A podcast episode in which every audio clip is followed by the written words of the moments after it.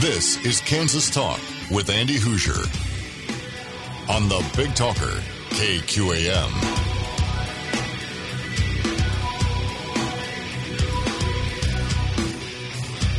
Hey, good Saturday morning to you. Welcome into Kansas Talk, broadcasting live right here out of Wichita, Kansas on the Big Talker, 1480 AM and 1025 FM KQAM. It is a Saturday morning. I'm Andy Hoosier. Thanks for joining us today.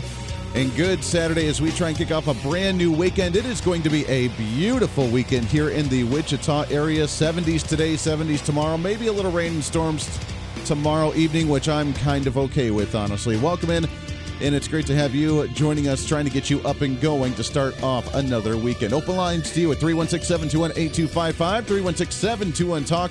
If you want to join into the program, we got a big show lined up for you today. It's going to be a fun one. I am super excited. Last weekend, we kind of stepped away from the politics a little bit, talked about business, talked about entrepreneurship, talked about inventors, as we had on the guys with the Scrubby that were on uh, uh, Shark Tank last weekend, which was kind of neat. So that was fun to watch, and hopefully you enjoyed that. So we stepped away from the politics a little bit this week.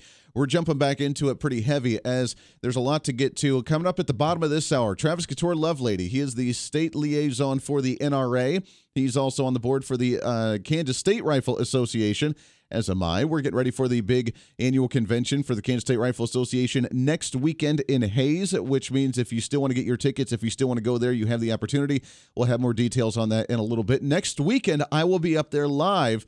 Uh, I'm not quite sure how we're going to do the show yet because that's right at the same time as some of the shooting competitions which means maybe we'll just have to oh i don't know do the show from the shooting range and hear the guns going off in the background. That might be kind of fun. We'll work on some of the details of that one.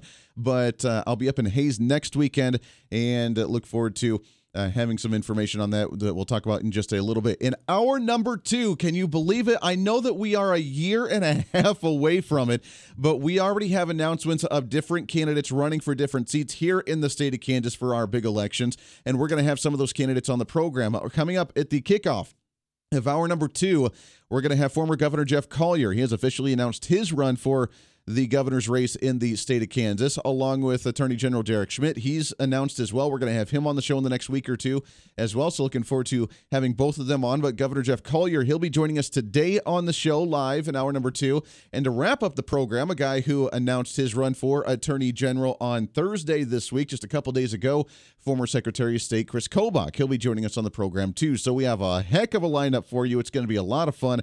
And I want to hear from you as well at 316-721-8255. All of it presented by Phil's Coins, 9344 West Central Avenue. For all your buying, selling, and trading with honesty and integrity.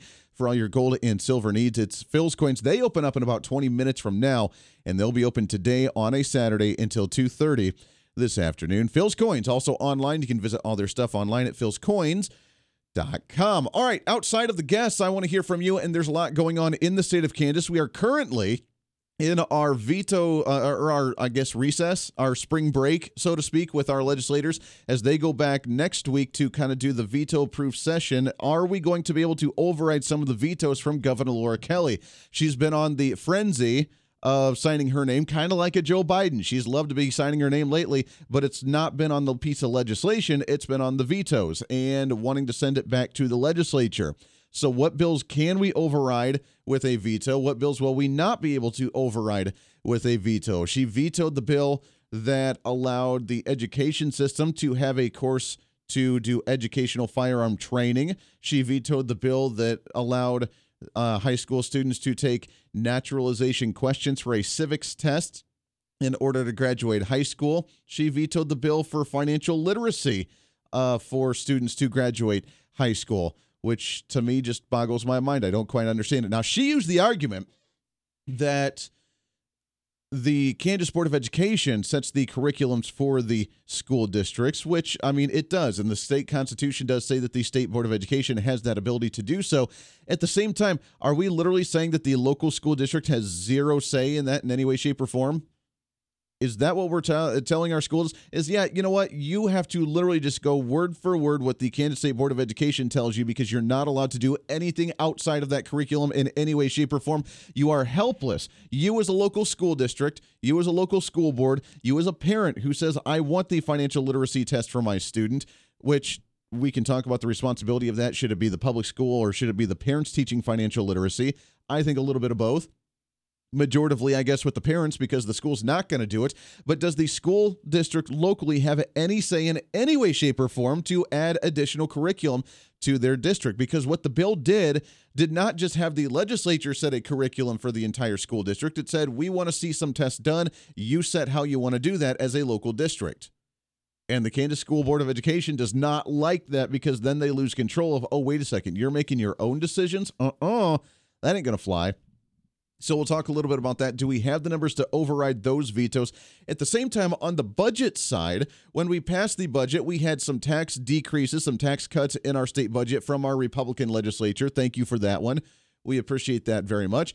Um, and she vetoed part of that. And at the same time, with some of the money, the what is it, $28 billion or something coming in from the COVID relief package at the federal level, the state legislature said, hey, we kind of want to have a say on where some of that money goes with our relief from, from the last year with the COVID pandemic. We want to have a say as the legislature. And Governor Kelly vetoed that part out of the budget as well which I don't understand because the House representatives, the state legislature, they're the ones that have the power of the purse. They're the ones that decide where the funds go. Why is it the governor that's dictating exactly where our COVID relief funding goes to? And you know where she's going to throw it vaccine distribution, campaigns to force people to get the vaccine. She's going to be maybe helping out businesses, which would be awesome. But why wouldn't that be like 90% of it? Why wouldn't we pay off some of the debt that the state has accrued during this issue? Why wouldn't we give it to businesses rather than just saying, well, we're going to do more vaccines and more vaccine campaigns and trying to do a big push for campaign vaccines and whatever else she wants to do? So I don't know where we're at with some of that money, but those are just a few of the bills that she vetoed that sent back to the state legislature. So we'll talk about some of those throughout the uh, show today and get your thoughts on where we're at. And do you think that we can override some of those vetoes? The majority, oh, oh by the way, and she vetoed the transgender bill as well that banned transgender athletes from participating in girls and women's sports. Now, there's a financial tie to that, which is why she said she vetoed it.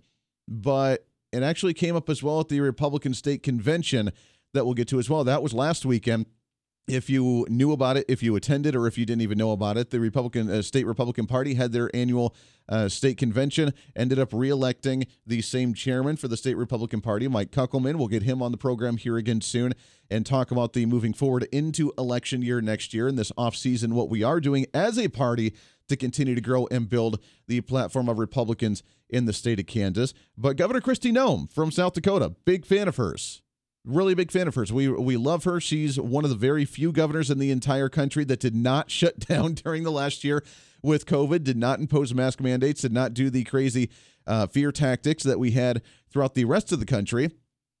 And really didn't have any worse numbers, or, you know, she was pretty consistent with the rest of the nation with her policies and what she did, which to me kind of tells you something.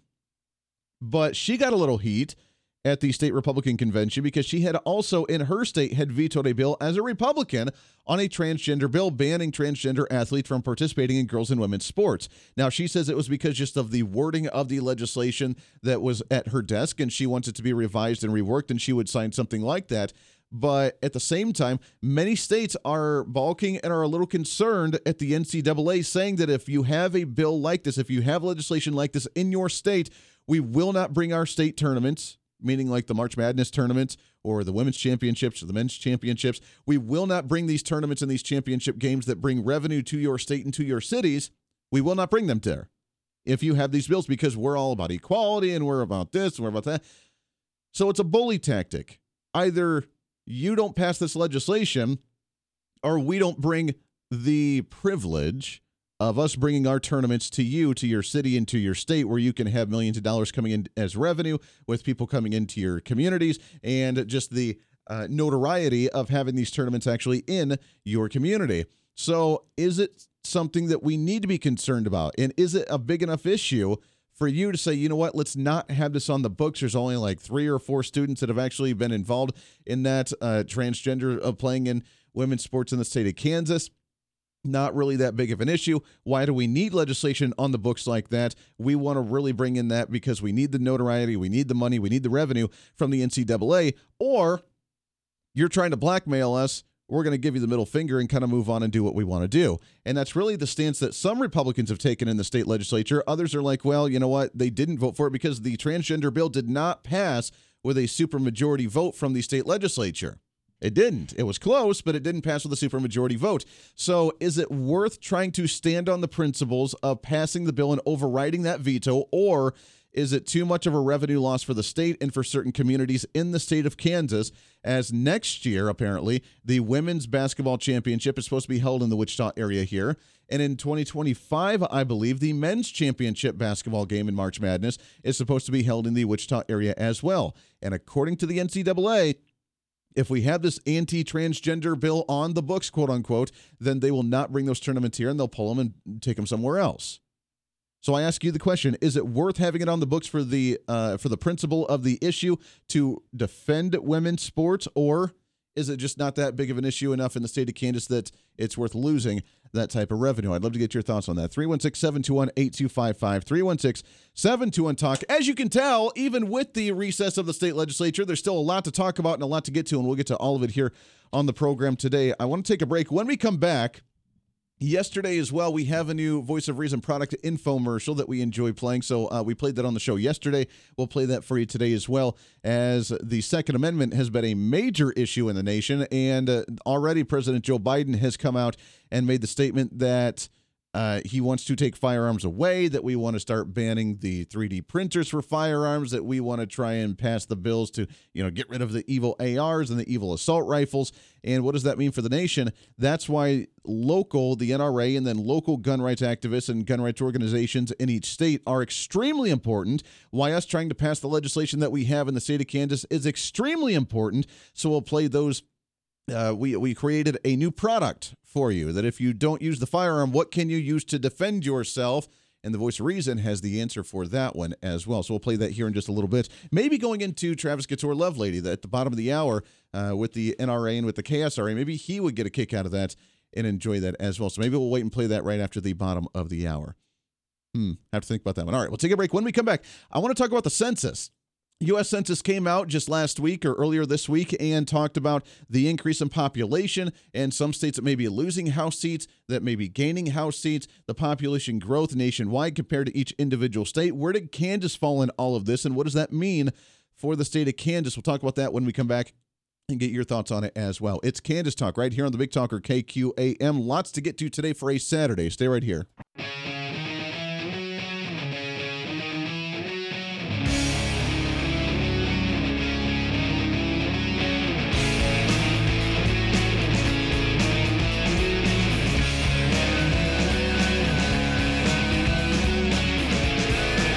All right, 23 minutes past the hour. Welcome back into Kansas Talk right here on the Big Talker, 1480 AM, 1025 FM, KQAM.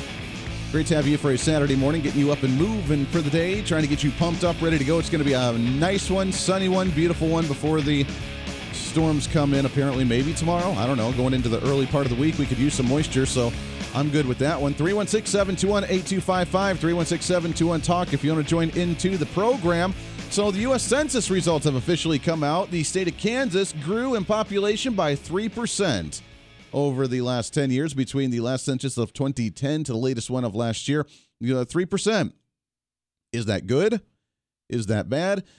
I'm curious. Now, uh, nationwide, we saw coincidentally, not coincidentally, I don't really know. The state of California, the state of New York, both of those lost a couple of seats, at least one seat. As population downsized there, we saw the increase in population in the Texas area and in the Florida area. Now, it's really interesting as we go into a redistricting, and we had a guest on yesterday on The Voice of Reason with our national broadcast talking about that issue of uh, that's good because Republicans will be gaining a couple of seats in the House of Representatives over the next year for the 2022 midterm election, with New York and California losing some along with some other states and some other seats gaining. My question is, where are they going to be gaining based on population growth? If people are moving to Texas, if they're moving to Florida, then where in those states are they moving?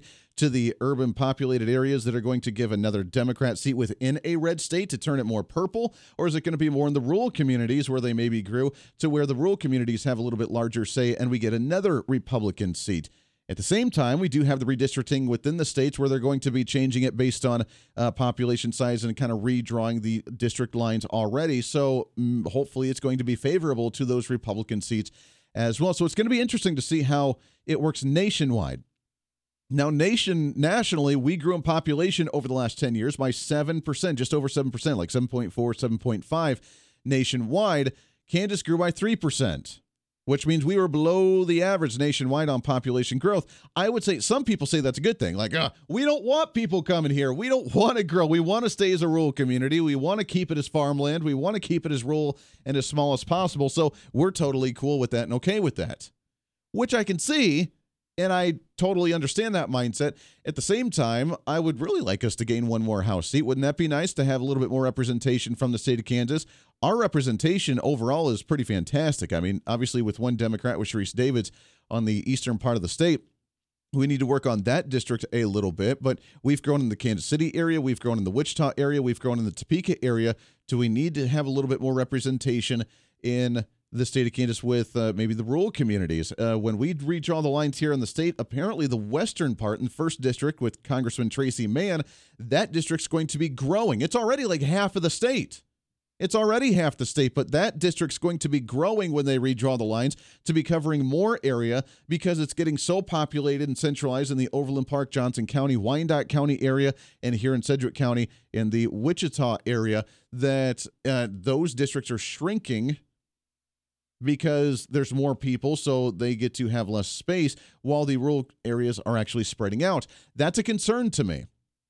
That's a concern, honestly, because we need to have a little bit more representation, a little bit more population out in the rural communities to have a little bit larger say out there. So that way we can add more to those areas as opposed to the centralized areas of Wichita, Overland Park, and Kansas City. I'm a little concerned about that. 3% growth in the population wise for the state of Kansas, not terribly bad. It's not bad. We still grew, but I wonder why.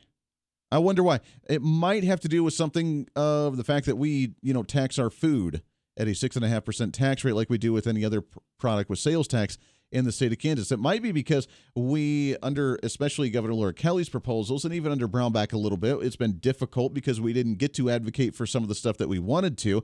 But we have relatively high taxes for the Mid America region. And that battle that we had between Kansas and Missouri, if you remember, on taxes and businesses that kind of bounced back and forth between the, the, the, different lines, the state lines, based on what was going to be the incentive for corporate tax rates in these states. Uh, Governor Laura Kelly said, We're going to end that warfare we're going to end that battle between the two states and we're just going to just raise the tax and just keep it there so that way you know we can hopefully keep them and they can pay taxes and pay their fair share. If you remember the media loved running the stories the last couple of years about the different legal teams and stuff. We're like oh you know we don't pay enough taxes. We really need to pay more taxes. I'm totally okay with paying more taxes because we just don't pay enough taxes and I've always responded that if you feel that way, then you you are more than welcome to write a check, send it to the state government, and be like, "I'd like to contribute for X, Y, and Z uh, for maybe you know what the Department of Labor's uh, system upgrade for their unemployment system and their software. If that's what you really feel deep down in your heart that you need to do to be a part of the solution, then write a check and send it to the state government because openly wanting and advocating for your taxes to go up is kind of stupid. Just saying. I mean, it's more of a political stunt of saying I just really feel, you know, uh, like privileged because I don't have to pay as much taxes for my business uh, because it's too low. If that's the way you feel, you can more than happily write a check and send it to the state government. Our goal is not to do special little perks for each business that may be interested and just give them you know, to uh, give them the cow after they buy the milk sort of thing. When you create a an incentive for them to come to the state, you should just have low tax rates already for a corporation for them to want to come to the state of Kansas. We've driven out a lot of business. We've definitely driven out a lot of business in the state because of our tax rates. We've also driven out the opportunity for residents to want to be here because of the high tax rates. We're one of only five or six states in the nation that tax their food. We have a ridiculously high sales tax rate on top of the already income tax rate, on top of all the other rates that we have. So I may be wrong. That's my personal opinion why our population didn't grow at the national average of 7.5% when we only grew 3% over the last 10 years. It's good, but it's also bad. If you're not growing, you're falling behind. And we need to grow, and we need to do it appropriately and not just based on inflation by perks from the government. It's my opinion as we go into the next census of 2030. All right, we'll take a break. When we come back, Travis Couture, Lovelady, liaison for the NRA for the state of Kansas, also with the Kansas State Rifle Association. We'll talk about the upcoming convention. We'll talk about state legislation regarding the Second Amendment here in Kansas, what happened this year, and what's going to happen over the next week or so. Coming up.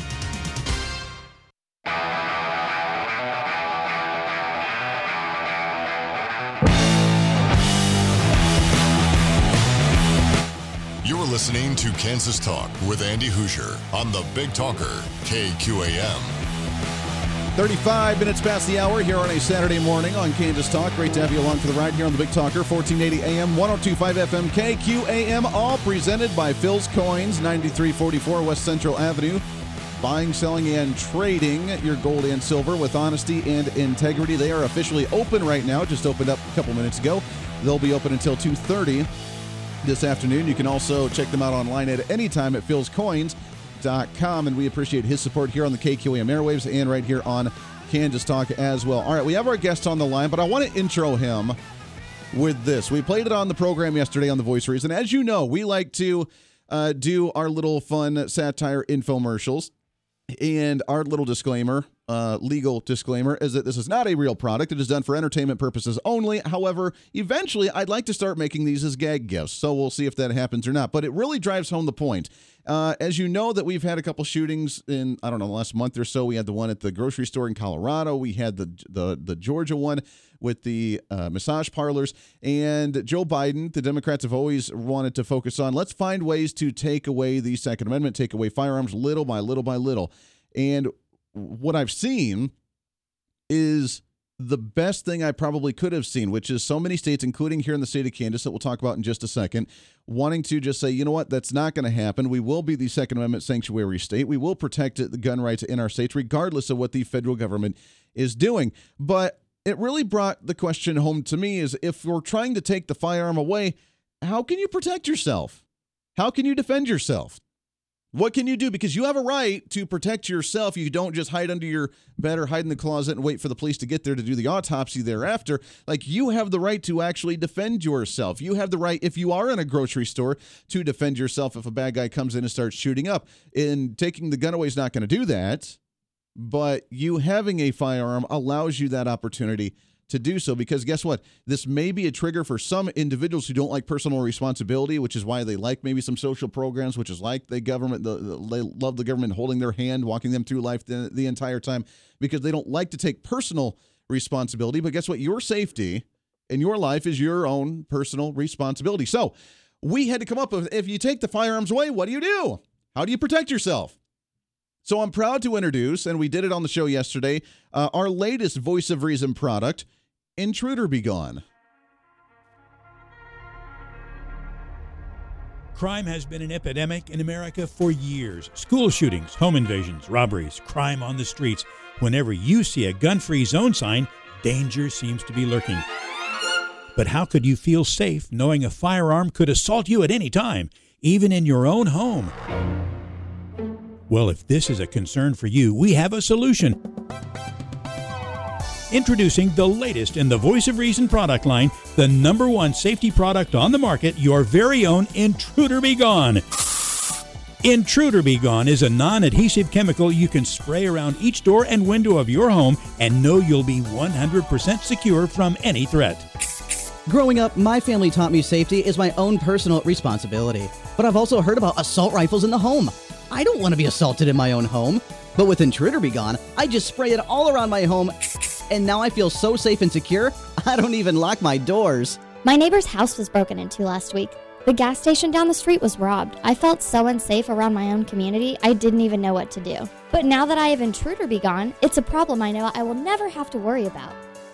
Feel safe anytime and any place with Intruder Be Gone, even in your favorite public space. I spray my Intruder Be Gone at the front door of every grocery store I walk into. That way I know I'll be completely safe every time I go shopping. Now I never need to try to carry one of those human killing things on me or worry about getting attacked. Thanks, Intruder Be Gone. Due to the latest patent technology of scent triggering microorganisms inside each bottle, Intruder Be Gone just takes one quick spray and anyone or anything is completely convinced that causing harm is the wrong thing to do. Wow. Now I remember that harming someone is totally against the law. I can't believe that gun told me to try and kill an innocent person. What was I thinking? Intruder Be Gone comes in many different scents and smells for your enjoyment, including our Liberal Lemon BO. Enjoy the fresh scent of Liberal BS while it keeps all harms out of reality. Or try our Gullibility Mixed Berry. Take comfort knowing how gullible you really are. Plus, try our number one bestseller, Sour Sucker. Pucker up and be the sucker Democrats have always wanted you to be. Act now and get two for the price of one. But wait, there's more. Order your Intruder Be Gone now and get our limited time offer of a yard sign and window sticker absolutely free. Let the entire community know your family, prized possessions, and life are 100% protected from harm with our hot air. That's two cans of Intruder Be Gone, yard sign, and window sticker, all for the price of one. Intruder Be Gone. The future of safety is in the hot air. There it is, Intruder Be Gone, the latest product from the Voice of Reason. And I think, I mean, why do you even need firearms? Travis Couture, Lovelady, State Liaison for the National Rifle Association, also board member for the Kansas State Rifle Association. Travis, uh, what do you think? I mean, tr- Intruder Be Gone, that could save us, and we don't even have to worry about firearms. hey, Andy, you know, that makes just as much sense as a gun free zone sticker. So, hey, go for it. go for it. Do it. And you can feel completely safe and vulnerable. I tell you what, it's been a heck of a year here in the state of Kansas. We've had some awesome legislation come out uh, to try and protect the Second Amendment. And already we were in the top three nationwide for uh, gun rights in the state. Did we make some progress this year? And I know we got a little bit of work left to do here, don't we? Yeah, we have made progress. Uh, unfortunately, we've got a governor has cozied up with Michael Bloomberg and Moms Demand Action, and uh, she vetoed our our good gun bills this year. So we've got to override her vetoes next week when the Kansas legislature comes back for their uh, veto work session. I don't understand why she uh, did that. Now, uh, the media is running it as well. That way, college kids and 18 year olds aren't going to be carrying firearms in school, and she vetoed it just to try and stop them from coming in. There, uh, as far as I'm aware, and you can clear this up for me, I thought 18 year olds were already allowed to carry firearms. It had to be open carry. This just said that we were allowed to have them um, conceal carry if it was, you know, I don't know, cold outside and they put a jacket over their firearm and go from an open carry to a concealed carry. That's all it did, didn't it? That's exactly right. And it was the same argument we had when uh, we passed concealed carry, I think, way back in 2006. It was uh, because we've always been an open carry state, so you can open carry without a permit. Um, but you, like you said, you put on a jacket and suddenly you're breaking the law. So this sets up a new provisional permit process. It's the same as the as the regular permit.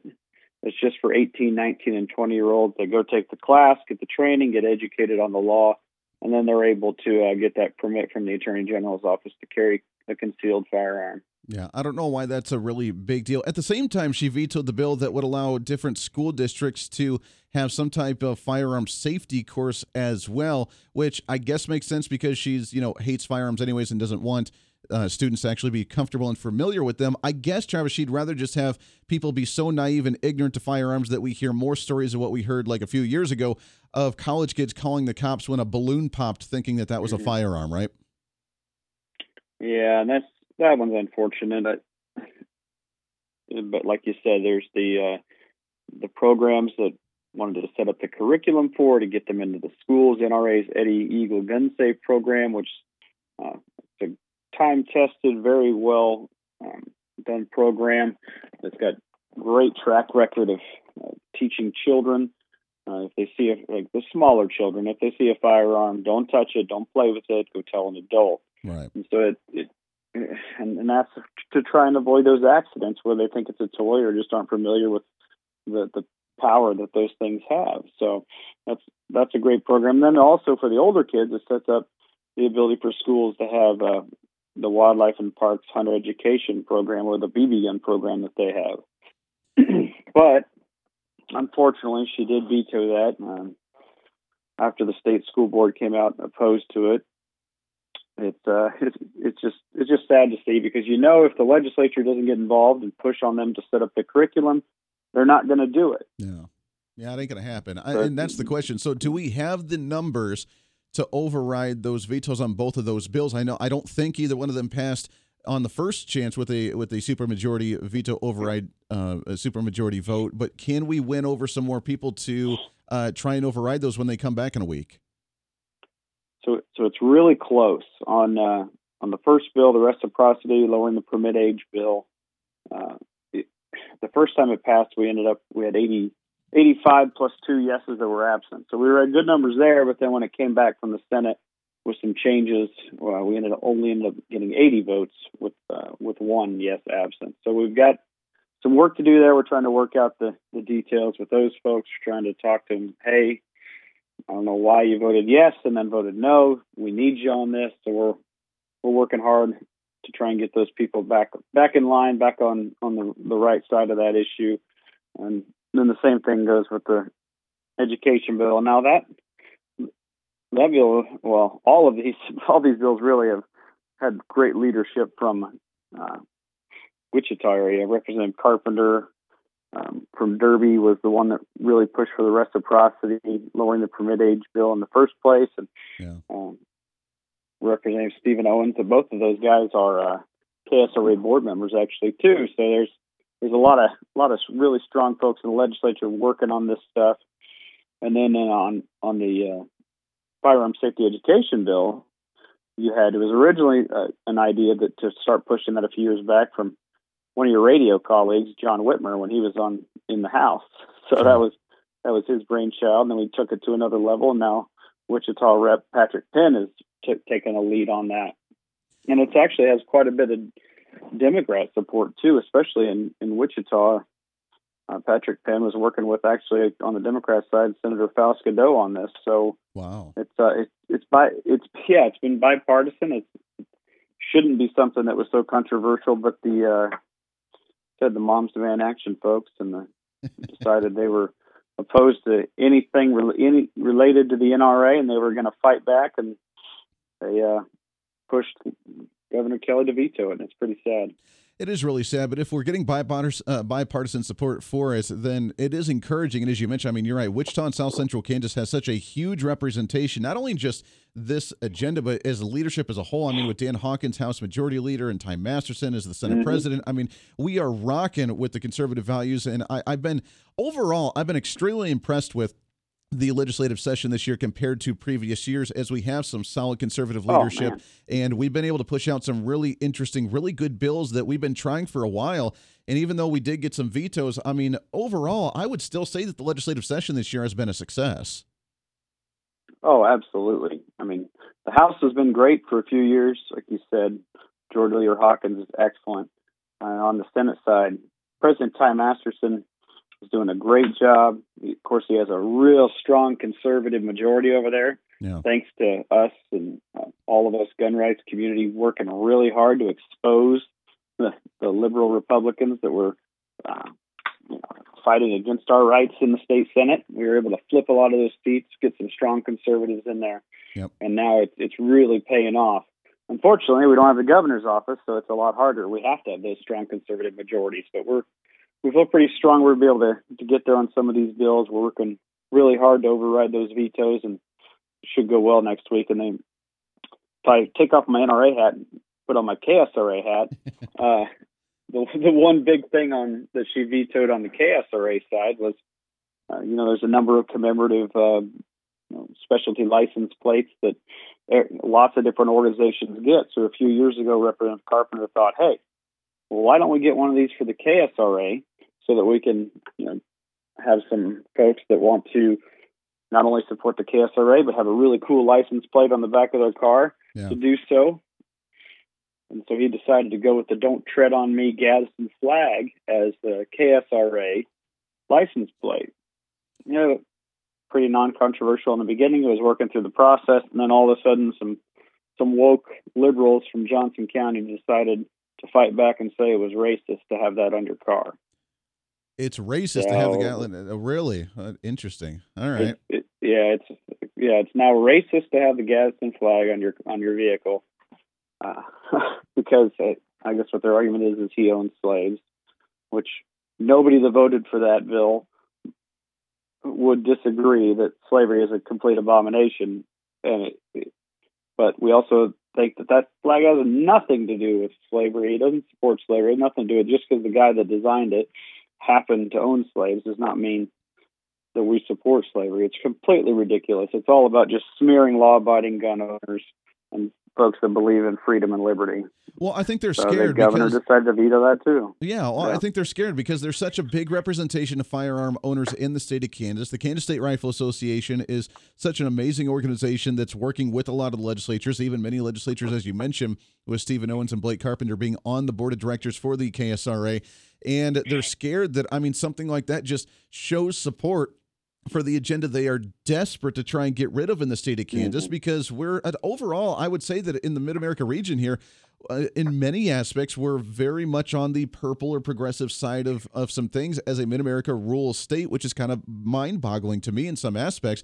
And if they can start steering the culture that way, then guns, they think, is going to be one of those. And they don't realize how big of a industry or support that the Second Amendment gets in the state of Kansas. That's exactly right, and I, I encourage your your listeners to to get that plate once we override the veto, because like you said, it will send a very strong message in the culture war here that says, "Hey, look, this is Kansas. We value our gun rights. We value liberty. We value freedom." And it'll slap, slap that bright yellow tag on the back of your vehicle, and uh, it'll send a strong message to those folks that want to silence us. Yeah, that's amazing. Let's go ahead and take a break here, real quick. Uh, Travis Couture, Lovelady, an NRA liaison for the state of Kansas, also Kansas State Rifle Association. When we come back, there's an event coming up next weekend that I want to hone in on up in Hays, Kansas. If you're able to make it up there, it's going to be a great event. We'll talk about that when we come back and what you can do to be part of that as well with the Kansas State Rifle Association. 10 minutes the top of the hour. It's Kansas Talk right here on the Big Talker, KQAM.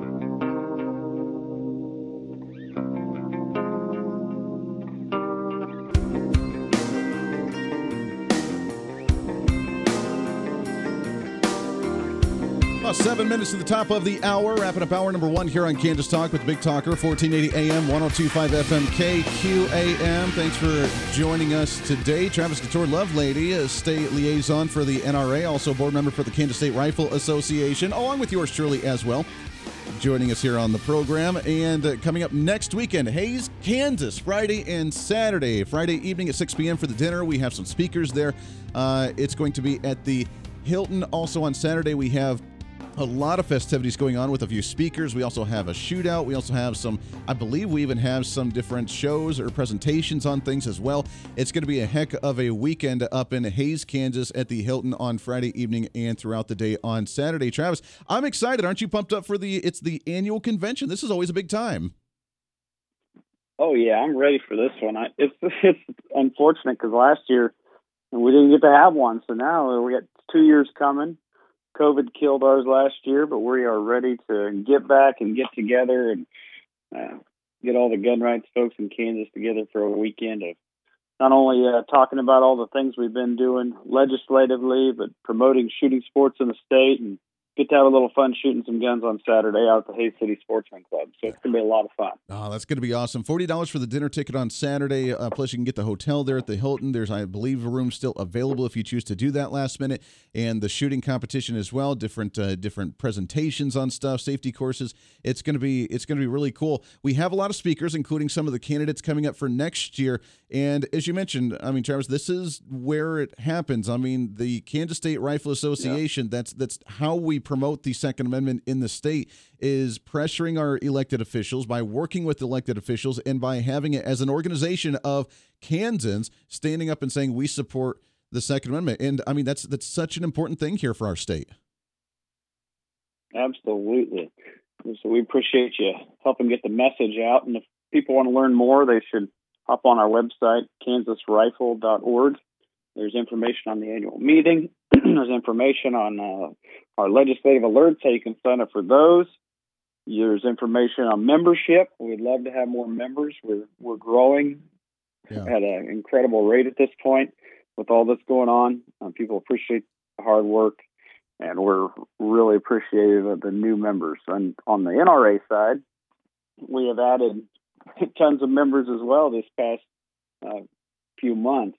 I think they said 200,000 new members since uh, Biden was sworn into office. So people are understandably concerned about the direction of this country and really wanting to get involved and understanding that being involved, membership with the NRA is important. Membership with our state affiliate, the Kansas State Rifle Association, is very important.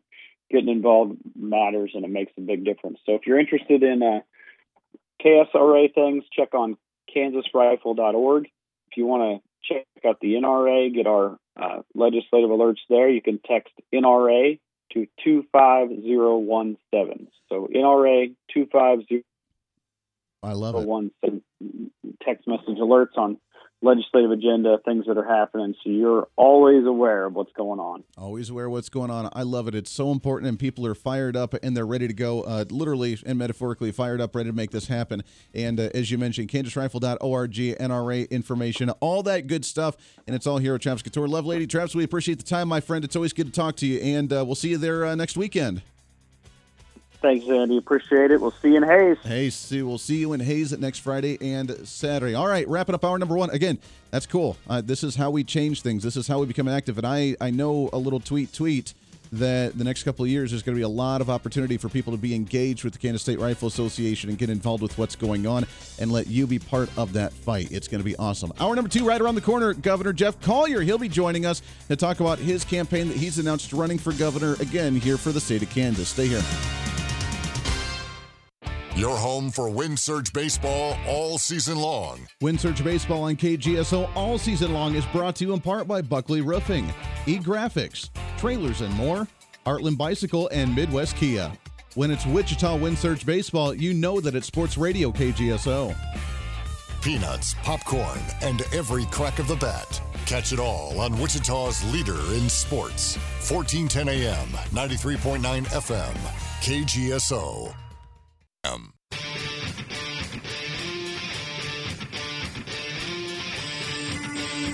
This is Kansas Talk with Andy Hooser on the Big Talker, KQAM. It is Kansas Talk. It is hour number two of Kansas Talk right here on the Big Talker, 1480 AM and 1025 FM KQAM. Happy Saturday morning to you. It goes by way too fast. Are we really done with the first hour already? Halfway through the program, and let's get you up and going, get you geared up for the weekend. We're always here to do so right here on KQAM. Welcome in 316 721 8255, 316 721 Talk. If you want to join in, we'd love to hear from you. All of it presented by Phil's Coins, 9344 West Central Avenue. For all your buying, selling, and trading of gold and silver with honesty and integrity. It's Phil's Coins. They're officially open right now until 2.30 this afternoon for a Saturday. Also online at philscoins.com. Thanks again to Travis Couture, Lovelady, uh, our state liaison to the NRA, also a member of the Kansas State Rifle Association Board of Directors, along with yours truly, as we gear up for the KSRA event next week. We'll have more information on that here in a little bit. Is I will be up there emceeing the event next week, and it'll be fun. And our next guest will be up there as well which I am super excited to have on the program with us today. As uh, it's crazy, we are a year and a half away from election season with 2022 midterms, but they are going to be a big one here in the state of Kansas. We have an awesome state legislature this year with our supermajority of Republicans, and overall. I can't. I have been able to say this for a long time in the state legislature, but this year I have been so impressed with what they've done, with what they've been able to promote, with what they've been able to pass and talk about and push for. And we didn't get everything we've wanted, and we still have some work to do with this next week after Governor Laura Kelly vetoed some legislation that to me would be kind of common sense sort of things. But that's why we have a political opposition and political difference there. So, as we get closer to election season for next year, candidates popping up for the governor's race who can tackle Governor Laura Kelly because I think she truly will be a one term governor as she was ill prepared for the COVID pandemic. She has been kind of a follower, not a leader. She's been emotionally driven this entire time, and it's been driving us nuts. And luckily, we've been able to put some restraints and limitations on her throughout this COVID pandemic this year. But uh, I'm excited as one of our uh, guests on the program next is the uh, uh, one of the candidates running for governor. The I guess technically the first because he teased it, but then he officially announced here just recently. But former governor of the state of Kansas and candidate for the 2022 race for governor as well. It's Governor Jeff Colyer joining us here on the program. Governor, how are you, my friend? No, hold on here. I think we lost you. Let's try that again. Governor, are you there? Maybe. One, two. Uh oh. Let's try it again here, real second. It's uh, Governor Laura, uh, Governor Jeff Colyer.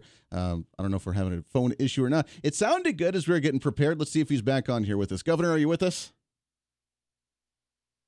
Mm, all right, let's go ahead. I tell you what, we'll get him back on the program in just a second as uh, we talk about it because it's a big deal. I mean, as we talk about the governor's race next year, uh, we have a couple candidates dropping in with Governor Jeff Colyer and then along with Attorney General Derek Schmidt that's officially announced as well, which I believe we'll get him back on the program or get him on the program. He's actually never been on the program with us before, but we'll get him on the program in the next week or so. Uh, both of them, by the way, speaking at the Kansas State Rifle Association meeting next week as well. See if we got the governor on here with us now. Governor, are you there? Huh. Interesting. All right, let's go. I tell you what, let's take an early break. We'll see if we can't get him on the on the program. See if we can work out the phone issues. If not, then we'll uh, try and reschedule. But we need to talk to him because uh, I'm excited about his announcement for the run. It's Kansas Talk right here on the Big Talker KQAM. Stay here. Stay tuned for the latest news all day right here on the Big Talker KQAM. I think we got it all handled there. It was a beautiful introduction, too. I loved it as we talk about this great conservative legislature, and we just need to kind of do a little bit of tweaking at our statewide level. One of them with this governor's race that I'm excited about uh, going into the 2022 midterm elections, and we can really rock and roll here in the state of Kansas as we've had kind of a disaster with Governor Laura Kelly and her emotionally driven last year during COVID. She will definitely be a one term governor, and I'm excited to have on the program as he has officially announced his run for governor and former governor of the state of Kansas is Governor Jeff Colyer here on the program with us. Governor, how are you, my friend? Hey, it's much better to hear you rather hey, than having silence. There we go. That is a lot better. I appreciate you coming on the program. First off, congrats on the announcement for the run. I, as I mentioned, I, I know as I know as I know that Governor Laura Kelly is going to be a one-term governor with, in my opinion, the disaster that we've seen over the last year, the emotionally driven uh, kind of uh, reactionary response to COVID and some of the ways she's handled this issue. And it's time for a leader to get back in. And with such a strong, solid conservative legislature, uh, it's it's time that we actually have a conservative governor to work with them and actually get some of this stuff done.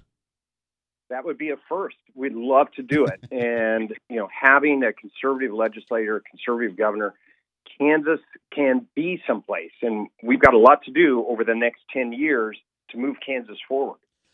Yeah, talk about. I mean, if, if you're able to get back in, talk about what you would want to focus on. I mean, over this last year, she campaigned on the idea that she wanted to get rid of sales tax on food and then said, well, we're going to let the dust settle when it comes to taxes. Now we're seeing her veto part of the budget that the state legislature uh, tried to propose with cutting some taxes, or at least just mimicking what we do at the federal level now, being able to do certain deductions. Uh, when it comes to the emergency declaration that she's had and with education, uh, with the Supreme Court and what's uh, what's been going on there. If you get back in there, what would you really like to focus on to get Kansas back on track here?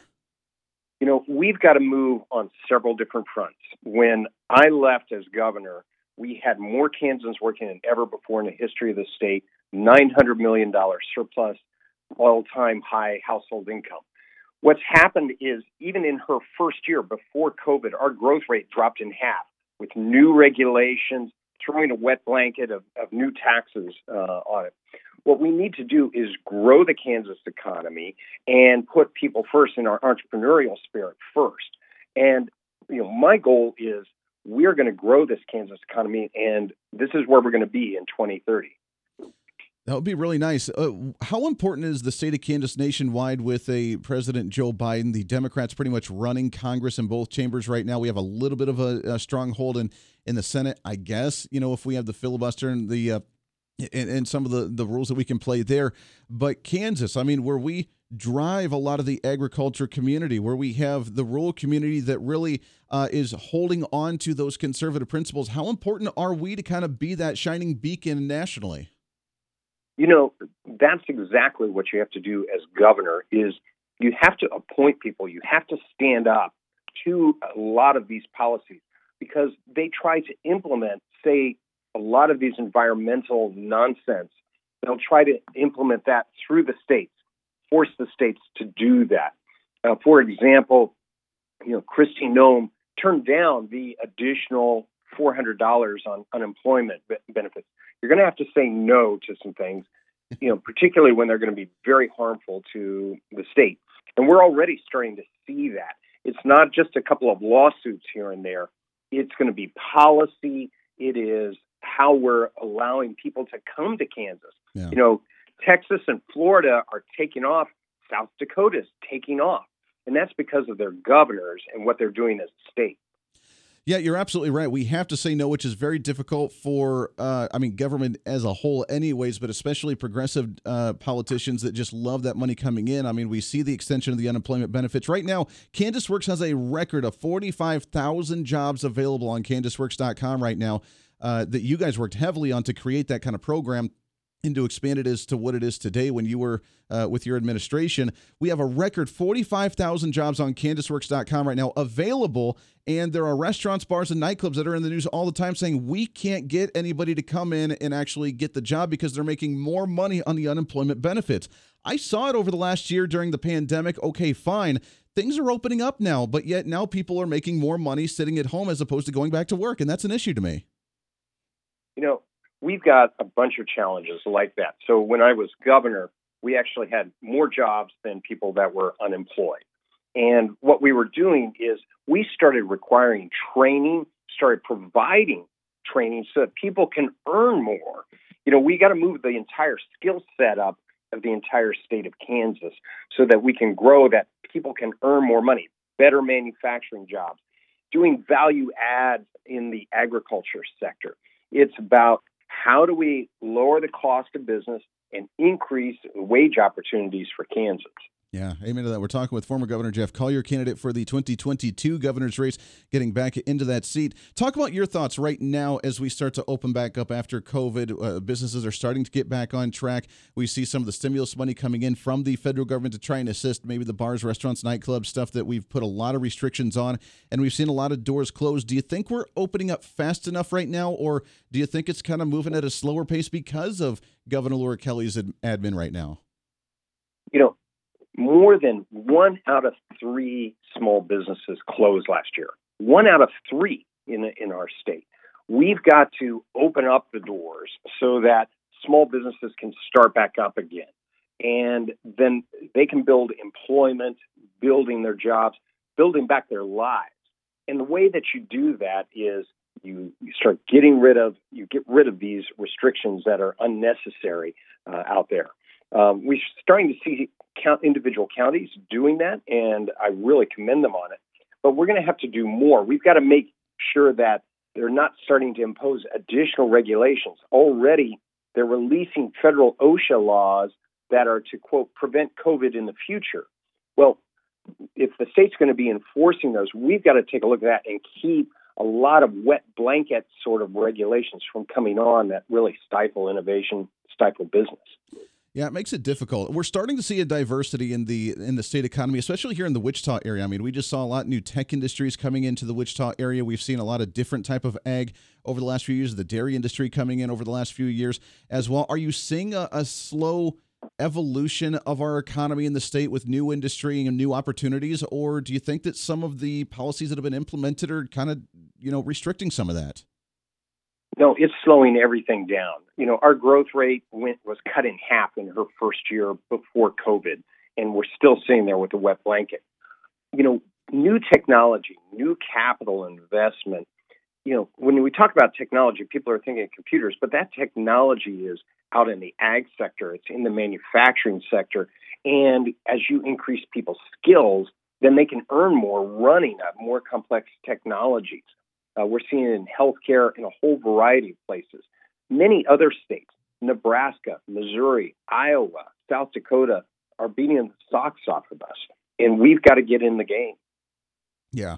We got a lot of work to do. We got a lot of work to do, and it's difficult right now, especially with some of the, I think some of the high tax rates that we see in the state, especially on corporate taxes. To where I remember, I, I believe it was during your administration where you know they're saying, "Wait a second, corporate tax rates are too low, and I don't pay enough taxes, and I feel really guilty about that." And I, I responded by just saying, "Well."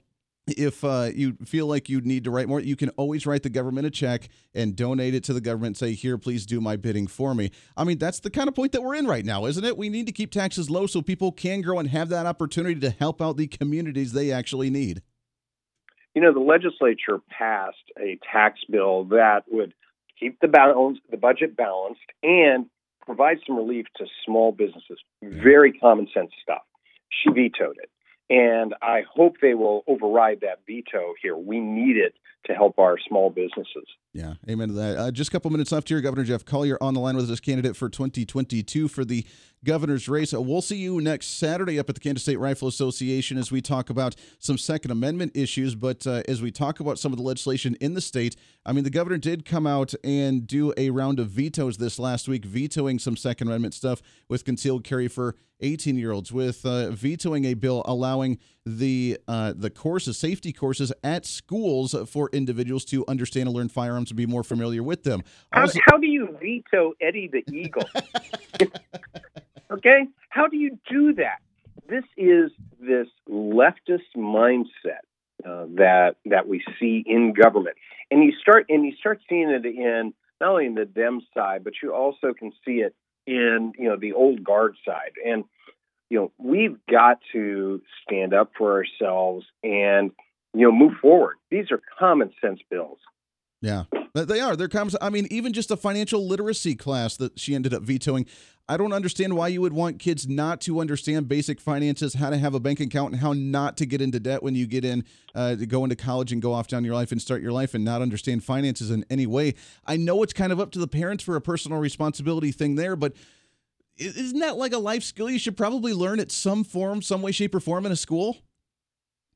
Absolutely. I mean, you know, our kids, you know, need every opportunity. And in fact, you know, we do a pretty good job, but and we can do more. And one of the problems though is we're actually losing about a third of our kids that graduate from college in Kansas leave. Yeah. We need them here. And, you know, we've got good values, you know, uh, but if we start messing with our schools and start you know a more liberal curriculum and you know just taking things off of the board instead of moving forward like a common sense you know uh, finance you know plan things like that those are important for kids and we got to live in the modern world Amen to that. Something common sense go. It's a crazy, crazy world out there for sure. Governor Jeff Colyer, uh, candidate for the 2022 governor's race. Where can people find you guys on the campaign trail, website, social media, all that stuff? Sure. I'm the conservative candidate. So look up conservative governor, look up jeffcolyer.com, J E F F C O L Y E R.com.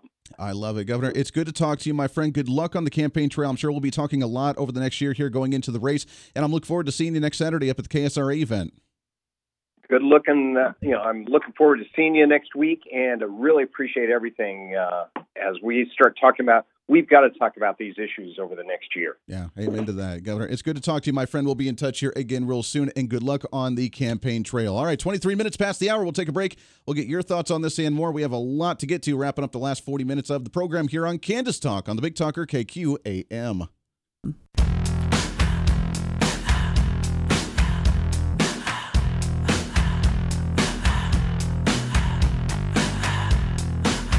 Right, 26 minutes past the hour. Welcome back into Kansas Talk right here on the Big Talker, 1480 AM, 1025 FM KQAM. Thanks again to Governor Jeff Colyer coming on the program. Great to chat with him again. We will be getting either the next week or so Attorney General Derek Schmidt, also candidate for governor in 2022. There's a few other candidates as well that have officially announced. So, as I know it's early, it's like a year and a half away from the election. I'm excited to get them on when they announce. We'll get some updates over the next year as they're on the campaign trail, and then obviously once it gets closer to the election time, because that's what we do. You're not going to get this information anywhere else this is the place to do that here for Kansas and Kansas politics. So we appreciate the governor. Uh, and hopefully, regardless of what other Republican gets into the office again, uh, and we did it a lot with Governor Colyer's office and Governor Brownback even before that, where we would have weekly updates from his administration. Somebody from one of the departments, one of the agencies, whatever they're working on, focusing on. I've reached out to Governor Laura Kelly's office. It's funny. They actually reached out to me, I don't know, probably mm, six months ago, four months ago and said, "Hey, we want to be on your, we want you to be on our media list so we can send out media stuff and whatever." And oh, by the way, uh, also, would you like to have her on the program? We'd like to reach out and, and expand to talk to more media. And I said, "Absolutely." They didn't know who I was at this time. Absolutely, we would love to get her on the program. We need to talk to her. By the way, I do a talk radio show. I didn't even say conservative talk radio. I said talk radio show. Oh, great. Okay, we'll send you over to our media people to reach out to you and schedule something. it's never happened. Shockingly, right? Obviously, or else we would have had her on the program. And I would be fair, obviously, with her when she came on the program, but I would ask her some tough questions. So, but she hasn't, and she won't because she doesn't care for conservative values or conservative principles or conservative candidates in any way, shape, or form. She has a hard time working with those Republican conservative legislatures. Uh, why would she come on a conservative talk radio show and have to defend a lot of her policies? So I would love it. And if she did, I would be fair. I would be even. I would just ask her fun questions but she hasn't. But I miss having that access to the governor's office on what's going on with all the departments and agencies as things are happening. So, regardless of what Republican gets in there, I hope we can do that again. And I know that with Governor Colyer, we can because we have before, and he was really awesome with that. So, we appreciate his time very much. Derek Schmidt will be on the program the next week or so, and I'm really excited to talk with him because I have realized as the Attorney General for the state of Kansas, in all the years that we've been on the air here, I have not had him on the program. And it was a little bit of a mishap on my end. I just never thought about it. I never thought about having him on the show. And I know there's been some interesting legal issues that have come on. So I'm excited, really excited to t- chat with him about issues going on in the state as attorney general also his run for the governor's race because that's going to be a it's going to be an interesting race it's going to be a fun one the last governor's race in the primary that we had was a bloody brutal battle. And my message that I can come out, and as you know, I mean, that was the, the dual uh, primary between Kris Kobach and uh, Jeff Colyer, and it came down to a 350 vote margin in the Republican primary, and it was bloody and it was brutal and it was very emotional. I don't want it to get to that point for our primaries. I want it to be tough. I want us to square off and to spar on conservative principles and Republican ideals in the state. But we need to unite as a party. We cannot allow a Governor Kelly to continue to run this state because you can see how well it's gone over the last year, especially when we needed a leader during a pandemic. And we're not getting that. We're getting it from the legislature now, which is awesome. We're not getting it from the governor. So if we have those two united in a front moving in the right direction, then boy, oh boy, this state would be unstoppable. Speaking of Kris Kobach, he'll be joining us right after the break here as his run for Attorney General was announced just a couple days ago here in the Wichita area. We'll do that when we come back right here on Kansas Talk with the Big Talker, KQAM.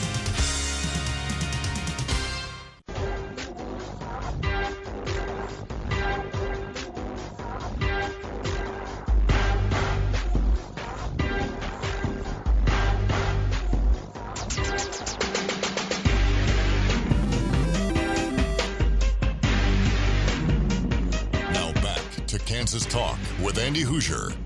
Welcome back into Kansas Talk right here on the Big Talker, 1480 AM, 1025 FM, KQAM. Thanks for hanging out with us today on a Saturday. Last half hour already. Blows right on by, goes by way too fast. Joe Pags live with the weekend. He'll be joining, uh, joining. He'll be on the KQAM airwaves here in about a half hour live, so make sure to stay tuned in for that one.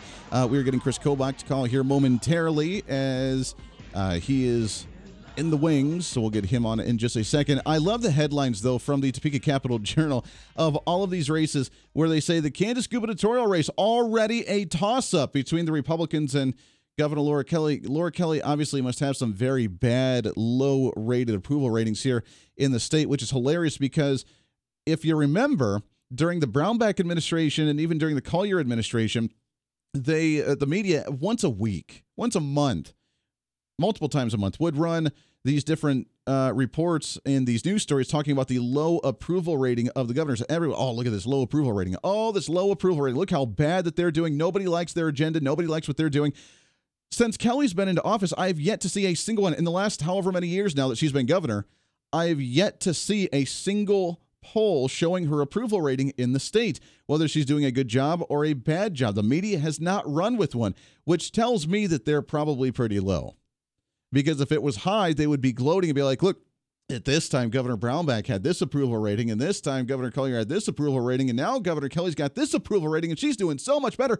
They would be rubbing it in our face but that's not the case. We have yet to see one at all. So, of course, the gubernatorial race a year and a half out is already at a toss up because we are livid with the way she handled the pandemic over the last year. But what this tells me, it, with so many candidates announcing races for so many different races all over the state, between the governor's race and now the attorney general's race, and already gearing up for some state legislative races, with the excitement a year and a half out tells me two things. Number one, um, we are really jumping the gun here when it comes to election season for 2022 for the midterms because we literally have a year and a half before we actually uh, have an election. But at the same time, it tells me Republicans are fired up right now.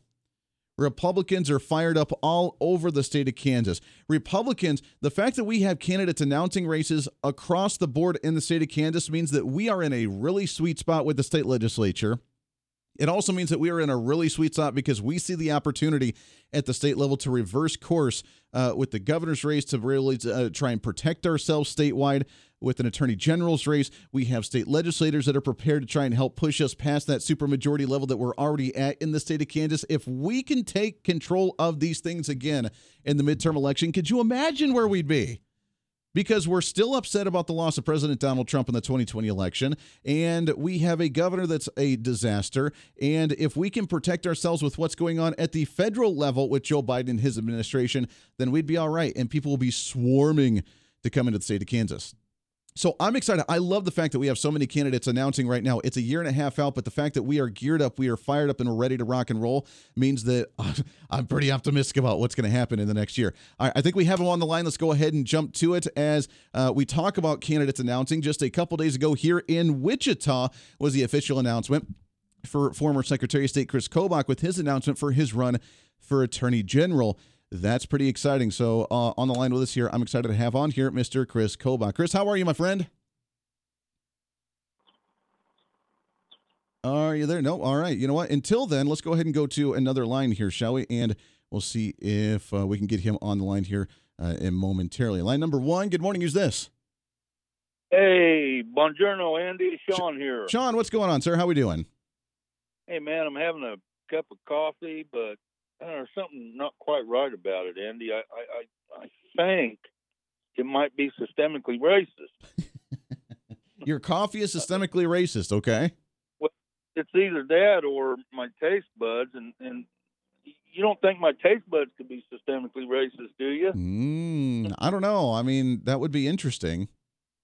Well, I got some beer at home that I know is systemically tasty and delicious, so we'll know soon enough. Well, you know what? Beer is universal, so therefore it, it can't be racist. I mean, it, it, it, will be universal for everybody to indulge in the wonderful, delicious taste of adult beverages. So, you know what? That's just what you're going to have to do, I guess. Yep, that's right. Okay, well, uh, Colyer has my vote. He doesn't have to say much to convince me either. Okay. So, but, Very uh, interesting. So, yeah, you've already made up your mind. I, I don't know how many other candidates are planning on jumping into that race over the next year. But as of right now, the two major candidates is Jeff Colyer and with Derek Schmidt. So you said that Colyer's already got your support. Well, I didn't. I forgot about Derek Schmidt, but I, I just put it to you like this: then, since there's another, whoever has the best chance of winning, that mm. they're going to get my vote. I see. I don't want four more years of a Democrat. So, well, messing up the. Yeah, it's gonna it's gonna be a big race, and where we go, not only with the state but as the party as well, is going to be important. So I am curious to see how this goes as more candidates jump in. I'm really curious to see what other candidates are going to jump in because Jeff Colyer is already a, a high profile candidate uh, for the race. Derek Schmidt is already a high profile candidate for that race. So, I mean, maybe another state legislator or two may jump into that race. Maybe some of their business people, like we saw that Bob Hamilton and some other guys during the last race that jumped in that were just, we didn't know them, but they were business owners and they, they wanted to try and jump in the ring for that. So, I mean, that's awesome. I, do, I don't know what other high profile names may want to jump in to try and disperse that. I, I, have no idea. It could just be those two big guys that, that duke it out. It could be another panel of seven or nine candidates like we saw the last time. Yeah, it could be. I mean, there's still time to go before the uh, election, so we'll just have to wait and see. But I tell you what, I don't know why people can't figure this out. If you look at Florida and Texas as an example, but I saw where the, the um, the the, uh, the population of Kansas is at 2.9 million. Mm-hmm. Now I thought it used to be over three million. If and, and if it was at the last census, we've lost people. Sure. And the best way that you're going to keep people here and attract new people and businesses is you're going to have to cut taxes first of all, and, and uh, what's what's more in a place like Wichita, if you want to see it grow and uh, increase your tax base, and we're going to need more jobs, and I mean good paying jobs. We're also going to have to have more amenities, man, because bars and restaurants and whatnot, uh, dinner theaters, that's not enough. I mean, we got these great theaters that Bill Warren built, and we got the world's largest IMAX theater, I think. But we don't have uh, a place like we used to have, like Barnacle Bill's Fantasy Water Park, uh, which I don't know why, but that got torn down probably by around 1995. It was gone. There was a Home Depot where that used to be, and that I went there once. That's a pretty cool place for to go, you know, in the summertime. And then sure. So saying we need some more entertainment stuff, which I agree. I mean, we got we got a cool zoo. I would love to see an aquarium in this area as well. I really, honestly, I miss going to aquariums. Now, I'm not a big water guy, but that it kind of piques my interest. I'd like to see that. But you're right, more entertainment here than just going to a bar, going to a nightclub, going to uh, I don't know. I mean, I, I don't know what else there is. I mean, there's a lot of kids stuff. You can go to the trampoline parks. You can kind of go do that sort of thing. There's the baseball stadium, obviously, but I'm not a big. Uh, um, I don't know. I'm just not a big baseball or sports kind of guy. So if they bring some concerts, that's cool. I'm really excited for concert season to to open back up. But you're right. I mean, we just need some more fun things to do. I guess uh, statewide. I guess as a whole.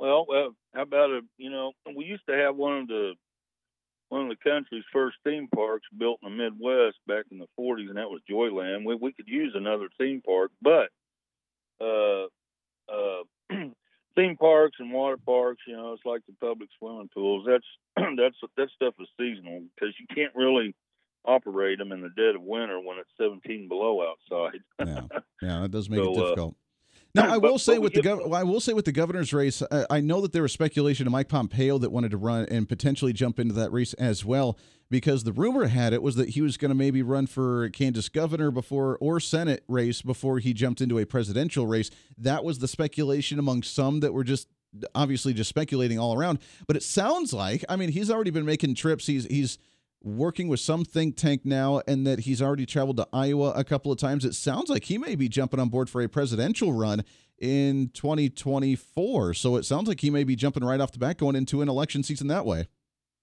Really? I hadn't heard that. I, I, I know about the rumors of the Senate, but of course those were rumors. He he never said he was. And I, I know that when he first ran, he promised he wasn't going to do more than than uh, 12 years in Congress, and he did. Sure. He did half but who, but after he already spent half a dozen years there, why go back to that crap? Yeah, well, I, I, I mean, completely agree there. I there, uh, Sean, I appreciate it. We got some other calls I want to take, and I think we may have uh, Kris Kobach on the line as well. So let's jump to him, former Secretary of State, and after the big announcement that happened. And by the way, Sean, I didn't mean to cut you off there. I I want to get to our guest and We'll get you back on. I appreciate the phone call very much, my friend. But after the announcement a couple days ago here in the Wichita area is uh, running for the attorney general here in the state of Kansas. Again, just heating up with these election seasons for next year. Republicans fired up, man, and getting all ready because we want to make sure that we maintain a conservative values here with whatever's going on nationwide and what the governor's been doing here and some other shenanigans as well with some of the Democrats statewide.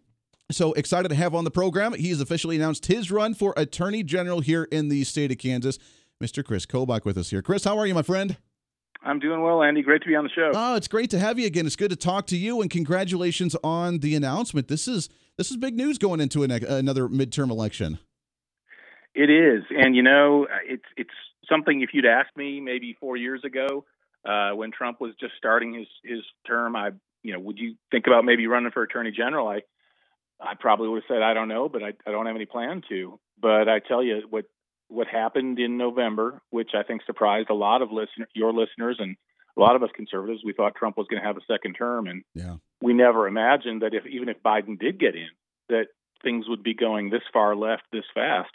Um, I realized that the the only state official, the only government official on the Republican side who who has an ability to stop this Biden freight train to the left is a state attorney general. Uh, you can, if you're a Republican in Congress, you can protest and shout, but you don't have the votes to stop anything. And if you're a governor, you can protest and shout, but you can't can't really do anything. But uh, a state attorney general can bring lawsuits and and stop some of this madness uh, in its tracks. Uh, you're absolutely right. And when I heard your your speech a couple days ago here in the Wichita area saying that, I mean, it really drove it home the fact that we can do something. I mean, now is the point to where the federal government's going down Looneyville. I mean, the fact that we put this guy in office just I, I can't grasp it. I don't understand it. It's wild to me.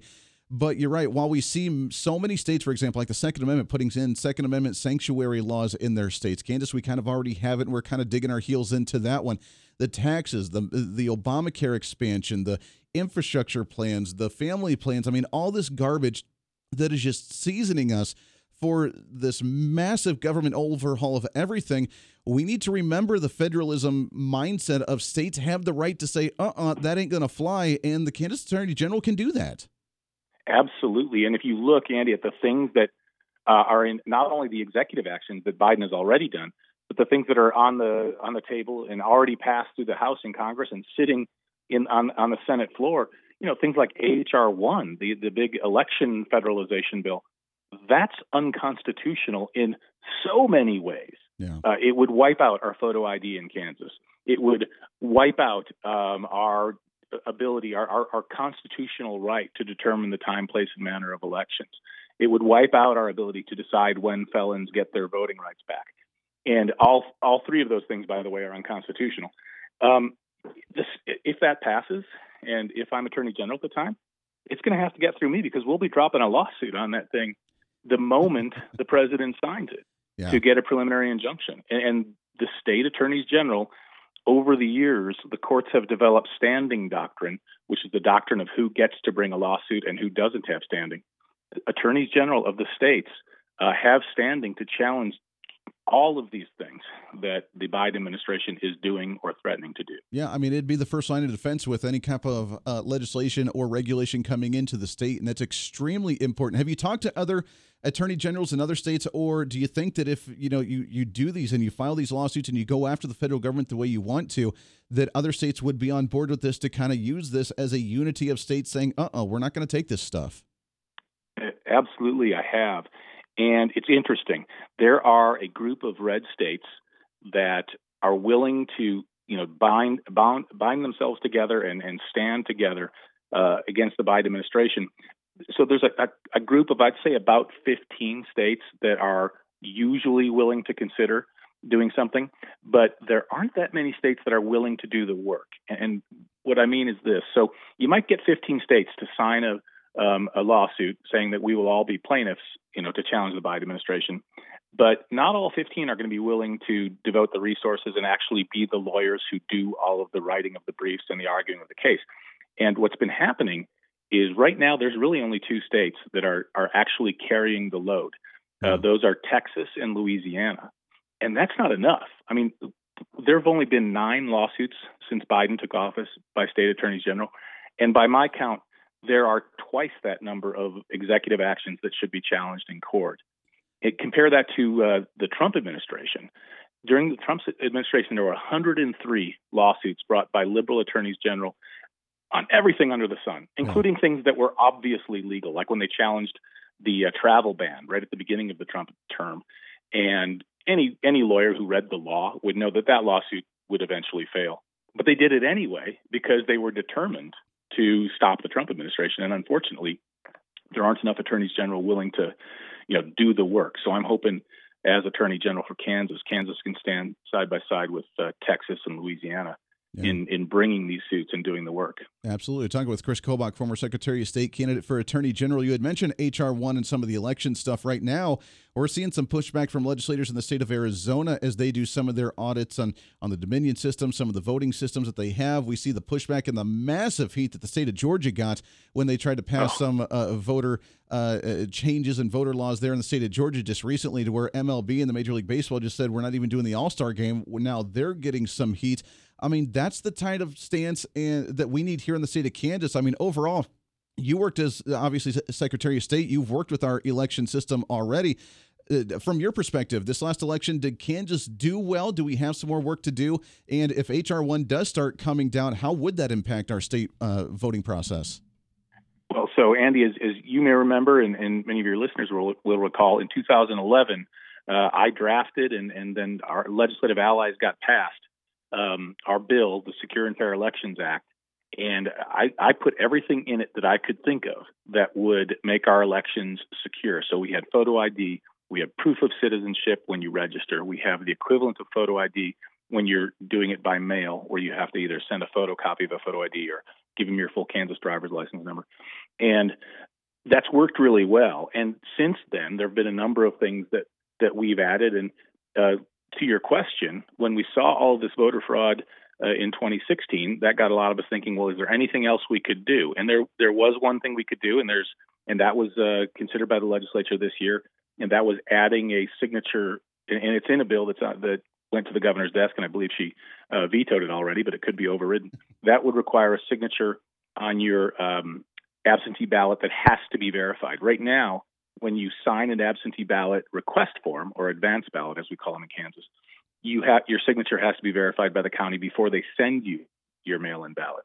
Mm-hmm. This additional requirement would require that your signature has to be verified on the outside envelope when they receive your ballot back too. So we've done just about everything you can do in Kansas. I mean, Kansas voters should be should feel confident and feel good that we've got a system that the, the legal protections are in place. Yeah. Um, so, but there are still a few other tweaks that we can and should make. Yeah, well, yeah, and I mean the fact that we can put up those walls against HR one and, and legislation like that coming down is going to be huge. Last question, we got just a couple minutes left here as we wrap up the show, but uh, obviously we're excited to see you next weekend at the Kansas State Rifle Association up in Hays uh, with that one. That's going to be really fun. But Second Amendment issues, Biden's already trying to come after those. We have a lot of solid laws here in the state of Kansas, but as some of that comes down how important as Attorney General could you do to try and block some of that and continue to uh, to make sure that Kansas is a Second Amendment sanctuary state? Um, a lot. I'm glad you asked the question. So, uh, some listeners will remember the Second Amendment Protection Act, which I had a hand in, in writing along with some great Second Amendment legislators. That was in 2013, I believe, and that lacked, that that act authorizes the Kansas Attorney General to step in if the federal government uh, tries to enforce a regulation that is unconstitutional. And there are a number of ways it could be unconstitutional. It could be unconstitutional as a violation of the Second Amendment. It could be an overextension of the commerce power, where Congress is trying to regulate something that has nothing to do with interstate commerce. But it authorizes the Attorney General to step in. Plus, if the uh, Biden administration does something else with an executive order, or even if a, a, an unconstitutional statute is passed by Congress, the Kansas Attorney General can step in. So that issue just as important as election law is one where I would like to stand between the Biden administration and between the leftists in Congress and the people of Kansas, because somebody has to stand in the gap and protect our Constitution and protect our citizens of Kansas against this unconstitutional craziness coming from Washington. Yeah, amen. And I mean, you're right. The Second Amendment uh, Protection Act that we did, I mean, that really put us on the board for Second Amendment rights. And it's been uh, an issue that the federal government has not liked for a long time. And we were one of the first ones to do that nationally. Yeah. And I think a lot of states are really kind of mimicking now. So I love it. Uh, we got just yeah. about a minute or so left before we have to wrap up. But where can people find you as you're on the campaign trail? I know you're in Western Kansas right now, aren't you? Um, I am South Central Kansas, uh, out west, and uh, west west west for most Kansans, and uh, I'll be out in uh, north northwest Kansas uh, a week from now.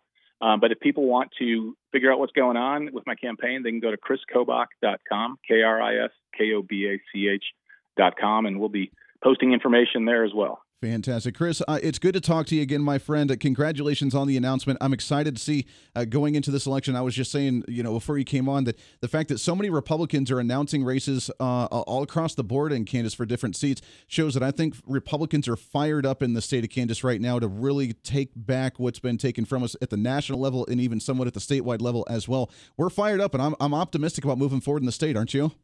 Uh, I, I agree completely. And I think uh, if things pan out the way they're starting with so many Republicans, so many conservatives fired up, we could see 2022 looking a lot like the Tea Party years of 2009 and 2010. Yeah. That's what I'm hoping, and we're going to need that. We're going to need people to be really aggressive and ready to defend their constitution. Man, I'm excited about that. Kris, it's good to talk to you. Good luck on the campaign trail, and we'll see you out there at Hays for the Kansas State Rifle Association meeting next week. We'll talk to you again here soon, Kris. All right, take care, Andy. Always a pleasure right there. That does it for us today. Heck of a show. A lot of great guests, a lot of great content we've covered. Next week, we'll be out there at the Kansas State Rifle Association annual meeting in Hays, Kansas. I don't know whether we'll do all the show live, whether we'll do parts of it live out there, do updates depending on how the schedule is going to look, but we'll be out there excited about it. You can go to kansasrifle.org for more information if you'd like to go as well. Until then, we're back at it on Monday for the voice reason. We're back at it next week for Kansas Talk right here on KQAM. It's a crazy time in Kansas right now, so strap down, buckle up, and let's make this happen because we are in control of the situation. I promise you that. Until then, I'm Andy Hooser. This is Kansas Talk here on the Big Talker KQAM. Everybody have a wonderful weekend.